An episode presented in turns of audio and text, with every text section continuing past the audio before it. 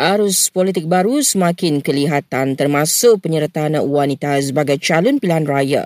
Namun ucap pakar sains politik dan kesaksamaan gender daripada UUM, Dr. Umu Atiyah Ahmad Zakwan, secara realiti kadarnya masih perlahan. Kalau kita tengok lihat eh, daripada kajian-kajian dilakukan oleh ramai uh, analisis termasuk saya sendiri ya yang terbaru yang saya lakukan pada tahun tahun ini ya. Uh, jadi male domination ni betul ya kita dapat tengok dia, dia menusuk ya, ke dalam parti tersebut.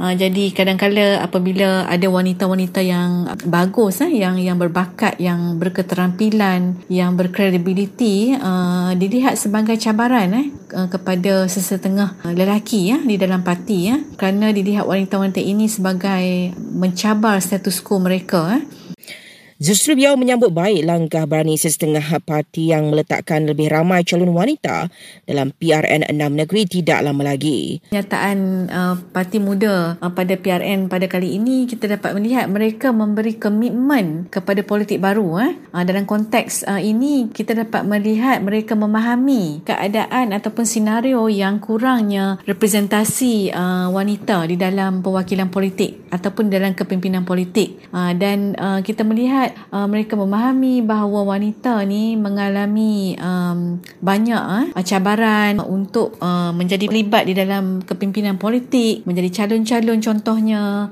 Dr. Umuatia seterusnya menyatakan harapan beliau kepada calon-calon wanita pada PRN kali ini dengan harapan uh, agar calon-calon wanita ini dapat menengahkan isu-isu yang lebih relevan eh, dengan masyarakat. Uh, isu-isu yang betul-betul real issue eh, isu on the uh, from the ground tu. Uh, jadi itu kelebihan calon wanita sebenarnya. Penelitian-penelitian kita mendapati memang mereka ni calon wanita ni lebih alert uh, dia lebih sensitif. Dia dia lebih nampak dan dia passionate. Dia akan bawa isu-isu tersebut di dalam uh, dewan PRN 6 negeri menyaksikan 572 calon pelbagai parti bertanding namun hanya 71 daripadanya calon wanita.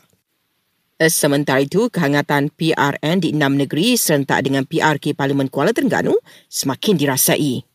Ia memandangkan hari ini hampir 98,000 anggota tentera, polis dan pasangan mula menunaikan tanggungjawab sebagai pengundi awal sejak 8 pagi tadi.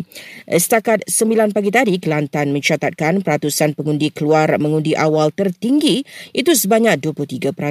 Ia diikuti Kedah dan Pulau Pinang dengan catatan sebanyak 22%. PRN 12 Ogos penentu masa depan kerajaan enam negeri. Pastikan anda keluar mengundi, pilih kerajaan baru.